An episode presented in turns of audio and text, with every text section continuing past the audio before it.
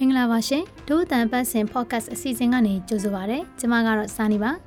သက်ဆိုင်ရာတာဝန်ရှိသူတွေကကြည်ကြဲပြန့်ပြန့်နဲ့အားစိုက်ထုတ်ပြီးလုပ်ကိုင်နေကြပေမဲ့ မြန်မာနိုင်ငံမှာတော့လူကုန်ကူးမှုဟာအဓိကပြဿနာတစ်ခုအဖြစ်ရှိနေဆဲပါ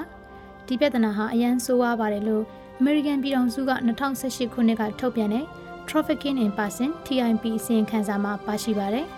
အဲ့ဒီအစီရင်ခံစာမှာမြန်မာနိုင်ငံကိုလူကုန်ကူးမှုတိုက်ဖျက်ရေးမှာအဆိုးဝါးဆုံးအဆင့်3အဖြစ်သတ်မှတ်ထားပါတယ်။မြန်မာနိုင်ငံသားတွေပြည်ပနိုင်ငံကိုအလုပ်လုပ်ဖို့သွားတာဟာတာမန်ကိစ္စတစ်ခုဖြစ်ပေမဲ့မှန်ကန်တဲ့စာရွက်စာတမ်းတွေမရှိဘဲသွားတာဟာ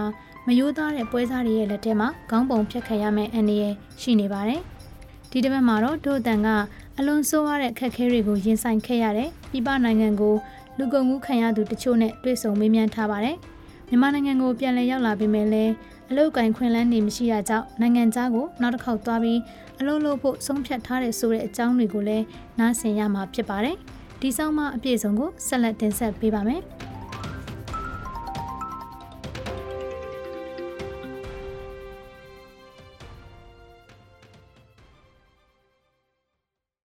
အဲ့မမိုးဆိုရကင်မတယောက်ဆိုရင်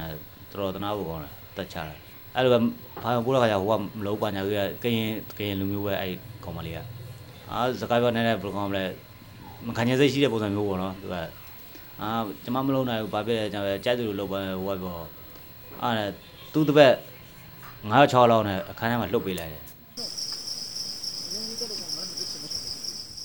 လွန်ခဲ့တဲ့9နှစ်ခန့်ကထိုင်းနိုင်ငံကတန်မှာရှိတဲ့တောအုပ်တစ်ခုထဲမှာဒါဇင်ဝက်ခန့်ရှိတဲ့သူတွေကမတ်မိုးကိုရိုက်တက်နေတာကိုကိုမင်းစော်တယောက်တွေ့မြင်ခဲ့ရပါတယ်။ကိုမင်းစော်ကမကြည့်ရတဲ့အစုံအဖွဲ့ကောင်းဆောင်ကိုတေးလောက်ပါပြီလို့အတနာခံကပြောကြားပေမဲ့သူကလက်မခံခဲ့ပါဘူး။အသက်38နှစ်ရှိပြီဖြစ်တဲ့ကိုမင်းစော်ကမတ်မိုးလိုပဲမြန်မာနိုင်ငံကနေထိုင်းနိုင်ငံကိုလူကုန်ကူးခံရသူတယောက်ဖြစ်ပါတယ်။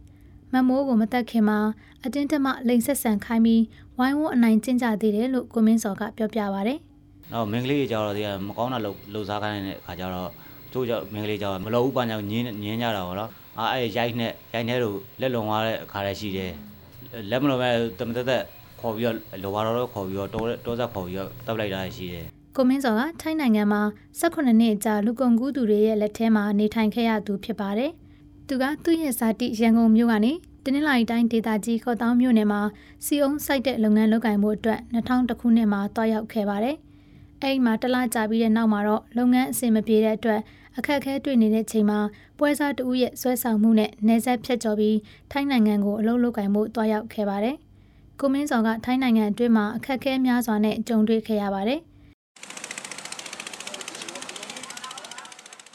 ငါးဖမ်းလှေနဲ့ငါးဖမ်းထွက်နေစဉ်အတွင်း ထိုင်းနိုင်ငံကရေလုံသားတဦးနဲ့စကားများရာကနေအညှိုးထားချောင်းရိုက်ပြီးပင်လယ်ထဲကိုလွှတ်ပစ်ခံရတာတွေရှိသလိုတရားမဝင်တောက်ရောက်ပြီးသတ်မှတ်ထားတဲ့စီမင်းစည်းကမ်းတွေကိုချိုးဖောက်တဲ့အတွက်ထောင်ထဲမှာတစ်နှစ်ကျော်နေထိုင်ခဲ့ရတာတွေလည်းရှိခဲ့ပါတယ်။2016ခုနှစ်မှာတော့ထိုင်းနိုင်ငံအခြေစိုက်အကျိုးမြတ်မယူတဲ့အဖွဲ့အစည်းတစ်ခုဖြစ်တဲ့အစ္စရာအဖွဲ့ရဲ့အကူအညီနဲ့လူကုန်မှုခံရမှုကနေလွတ်မြောက်လာခဲ့ပြီးအခုချိန်မှာတော့ရန်ကုန်မြို့မြောက်ပိုင်းမှာရှိတဲ့ဘီလက်မြေစက်ရုံတစ်ခုမှာအလုပ်လုပ်ကိုင်နေပါတယ်။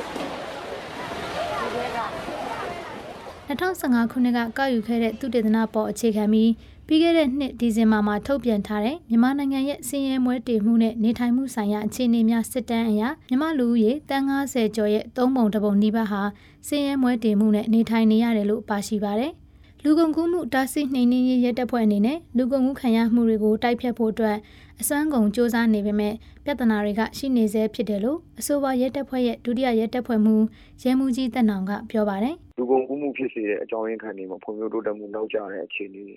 တဘာဝဘေးရန်တွေအကြရောက်ပြီးတဲ့နောက်မှာအလောက်ကန်ခွင့်လန်းရှားပါတာတွေနောက်ပြီးမှဒီနေ့စဉ်အလောက်ကန်တွေလုံနေရတဲ့ဒီဟောပေါ့နော်ဝင်ငွေနဲ့ထွက်ငွေညီမျှမှုမရှိတာစ တဲ့ ဘဝရက်တီကိုခက်ခဲတဲ့ အခြေအနေတွေကြောင့် လူကုန်ကူးခံကြရတာ ဖြစ်တယ် အမေရိကန်ပြည်ထောင်စုက2018ခုနှစ်က ထုတ်ပြန်တဲ့ Trafficking in Person TIP အစီရင်ခံစာမှာတော့ မြန်မာနိုင်ငံကို လူကုန်ကူးမှု တိုက်ဖျက်ရေးမှာ အဆိုပါဆုံး အဆင့်3အဖြစ် သတ်မှတ်ခဲ့ပါတယ်။မြန်မာအစိုးရအနေနဲ့ လူကုန်ကူးမှု တိုက်ဖျက်ရေးအတွက် အနိုင်ဆုံးသတ်မှတ်ချက်တွေကိုပြည့်မီအောင်ဆောင်ရွက်နိုင်မှုမရှိခြင်းနဲ့လူကုန်ကူးမှုတိုက်ဖြတ်ခြင်းမှာထူးထူးခြားခြားအားဆိုင်မှုမရှိတဲ့အတွက်အခုလိုအစဉ်သုံးကိုရှော့ချခဲ့တာဖြစ်တယ်လို့အစီရင်ခံစာမှာပါရှိပါတယ်။ရဲမှုကြီးသက်နောင်ကတော့၎င်းတို့ဌာနအနေနဲ့လူကုန်ကူးမှုနဲ့ပတ်သက်ပြီးတော့အင်တိုင်းအားတိုက်ဆောင်ရွက်နေပေမဲ့အခုလိုသတ်မှတ်ခံရတဲ့အတွက်စိတ်မကောင်းဖြစ်မိတယ်လို့ဆိုပါတယ်။ အစိုးရအနေနဲ့ထိုင်းနိုင်ငံတရုတ်နိုင်ငံတို့နဲ့လည်းလူကုန်ကူးမှုတိုက်ဖျက်ရေးအတွက်နှစ်နိုင်ငံချင်းစီ MOU ထိုးထားပြီးဖြစ်တယ်လို့အရှိတောင်အာရှနိုင်ငံတွေကုလသမဂ္ဂအဖွဲ့အစည်းတွေအစိုးရမဟုတ်တဲ့အဖွဲ့အစည်းတွေနဲ့လည်းပူးပေါင်းဆောင်ရွက်နေတယ်လို့ဆိုပါတယ်။လူကုန်ကူးမှုတားဆီးနှိမ်နင်းရေးရဲတပ်ဖွဲ့ကထုတ်ပြန်ထားတဲ့စာရင်းတွေအရ2018ခုနှစ်ဇန်နဝါရီလကနေဇွန်လအထိရန်ကုန်တိုင်းဒေသကြီးမှာအမှု30နဲ့လူကုန်ကူးမှုအများဆုံးဖြစ်ပွားခဲ့ပြီးရှမ်းပြည်နယ်မှာတော့28မှုနဲ့ဒုတိယအများဆုံးဖြစ်ပွားခဲ့ပါတယ်။ အဆိုပါပြဿနာတွေကိုတိုက်ဖြတ်ဖို့အတွက်နည်းလမ်းတစ်ခုကတော့ပြည်သူတွေကိုပညာပေးလုပ်ငန်းလှုပ်ဆောင်ပေးခြင်းဖြစ်ပါတယ်။တင်နန်းတွေကိုအတိကမြို့ကြီးတွေဖြစ်တဲ့ရန်ကုန်နဲ့မန္တလေးမြို့ကြီးတွေမှာပြုလုပ်ပေးပြီးဖြစ်ပေမဲ့ဆက်လက်လှုပ်ဆောင်ပေးဖို့လိုအပ်နေသေးတယ်လို့လူကုန်ကူးမှုစန့်ကျင်ရေးစုပေါင်းအဖွဲ့မှပြောရေးဆိုခွင့်ရှိသူဒေါ်ဝဝလင်းထွန်းကပြောပါတယ်လူကုန်ကူးမှုကကြတော့တကယ်ဖြစ်နေတဲ့ဒေသတွေကပေါ့နော်တကယ်ဖြစ်တဲ့ဒေသတွေကမမှန်တော့တိုင်းမျိုးနယ်တွေမှာအဓိကဖြစ်တာမဟုတ်ဘူးညီမလေးဒီလားဟိုကျေးရွာတွေမှာ ဟိုလူမရောက်နိုင်တဲ့ကျေးရွာတွေမှာလူတွေမသိနိုင်တဲ့ကျေးရွာတွေမှာဖြစ်တာဖြစ်တာဆိုတော့ဒီဟိုဒီ coordination ဘိုင်းဆိုလို့ရှိရင်တော့အမားတို့ကဟောထဲထဲဝင်ဝင်ကိုရောက်စေချင်တာဒီ community level ထဲကိုဝင်သွားစေချင်တာစိတ်ဝင်ဝင်စေချင်တာအခြားပြောဆိုမှုတွေနည်းနေသေးတဲ့ပြဿနာတစ်ခုကတော့လူကုန်ကူးမှုခံရပြီးပြန်လာတဲ့သူတွေအတွက်အလုံးလက်မဲ့ပြဿနာပါကိုမင်းစော်ကတော့ရန်ကုန်မြို့နယ်မှာရှိတဲ့ဘီလက်မြေစက်ရုံတစ်ခုမှာ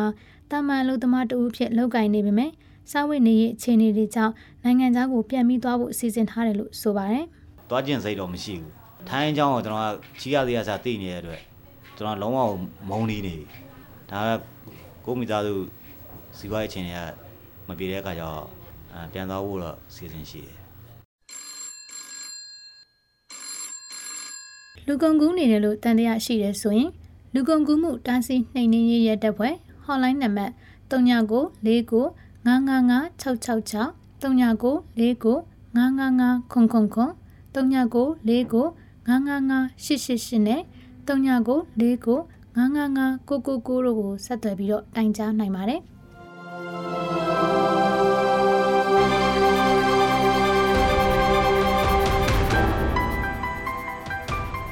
အခုတင်ဆက်ပေးခဲ့တဲ့အစီအစဉ်ကိုနားဆင်ခဲ့ရလို့ကျင်းနေမယ်လို့ဒို့အတန်ဖွဲ့သားတွေကမျှော်လင့်မိပါတယ်။ ဒီအစီအစဉ်ကိုတင်ဆက်ပေးခဲ့တာကတော့ဇာနီပါ။အပတ်စဉ်ပုတ်တဟူးနေ့တိုင်းတင်ဆက်ပေးနေတဲ့ဒို့အတန်အတန်လွှင့်အစီအစဉ်ကို Frontier မြန်မာရဲ့ website နဲ့ Facebook စာမျက်နှာတွေအပြင်